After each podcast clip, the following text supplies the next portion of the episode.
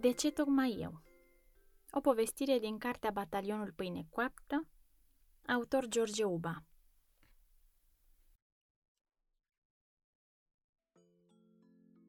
Ce faci cu sticla aia?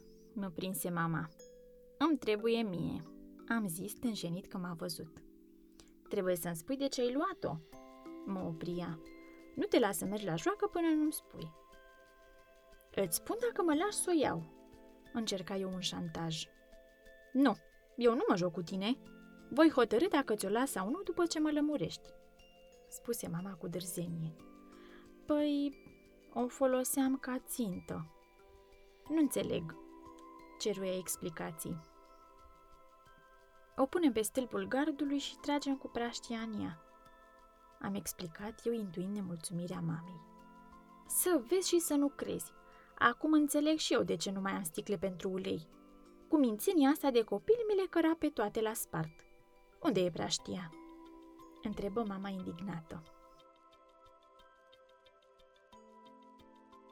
Cum am auzit de o asemenea cerere, am rupt-o la fugă ca să nu-mi captureze arma cu care făceam rost de cioburi.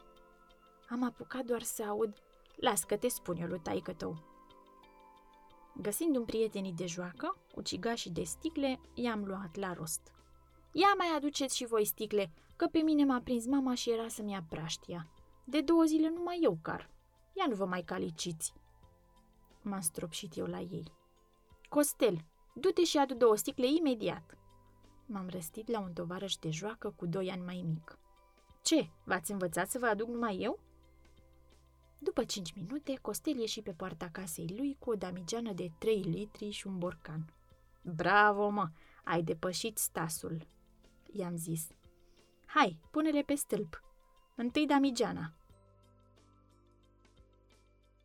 Ca unul care am tot adus, am avut prioritate la ochit. Mi-am pus piatra în teacă și de la douăzeci de metri am tras. Pe lângă. Nici aici nu eram printre cei mai buni. Mai trag o dată, am zis spre nemulțumirea celorlalți care știau regulamentul unei singure trageri. Dar argumentul prăpădeniei făcute în sticlele mele i-a convins. Am pus o piatră mai mare în teacă și am tras. Pe lângă, cu mult. Până la urmă, tot Costel a spart-o. Să n-aud vorbe că ți-am spart noi damigeana și borcanul. Căuta eu să-mi dreg eșecul. Deodată, în vârful unui arac, se așeză o vrabie durdulie. Ia uitați-vă la mine să-l vedeți pe Robin Hood! Le-am atras eu atenția. Am ochit și am tras, fără să cred că voi fi în stare vreodată să ochesc ceva.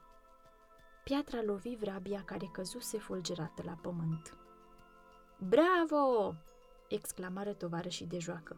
Ești mare, mă! Îmi zise Costel. Ce mai? Ești Robin Hood! Mă slăvi el. Am rămas țeapăn, culegând admirația trăgacilor de lângă mine. Victorios, mă îndreptai spre inamicul căzut.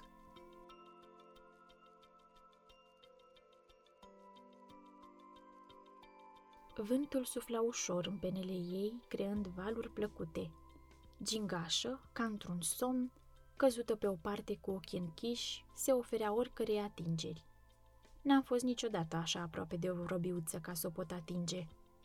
O mică pată roșie lângă aripă vorbea despre o atingere neprietenoasă, pe care o piatră scăpată aiurea a ucis-o.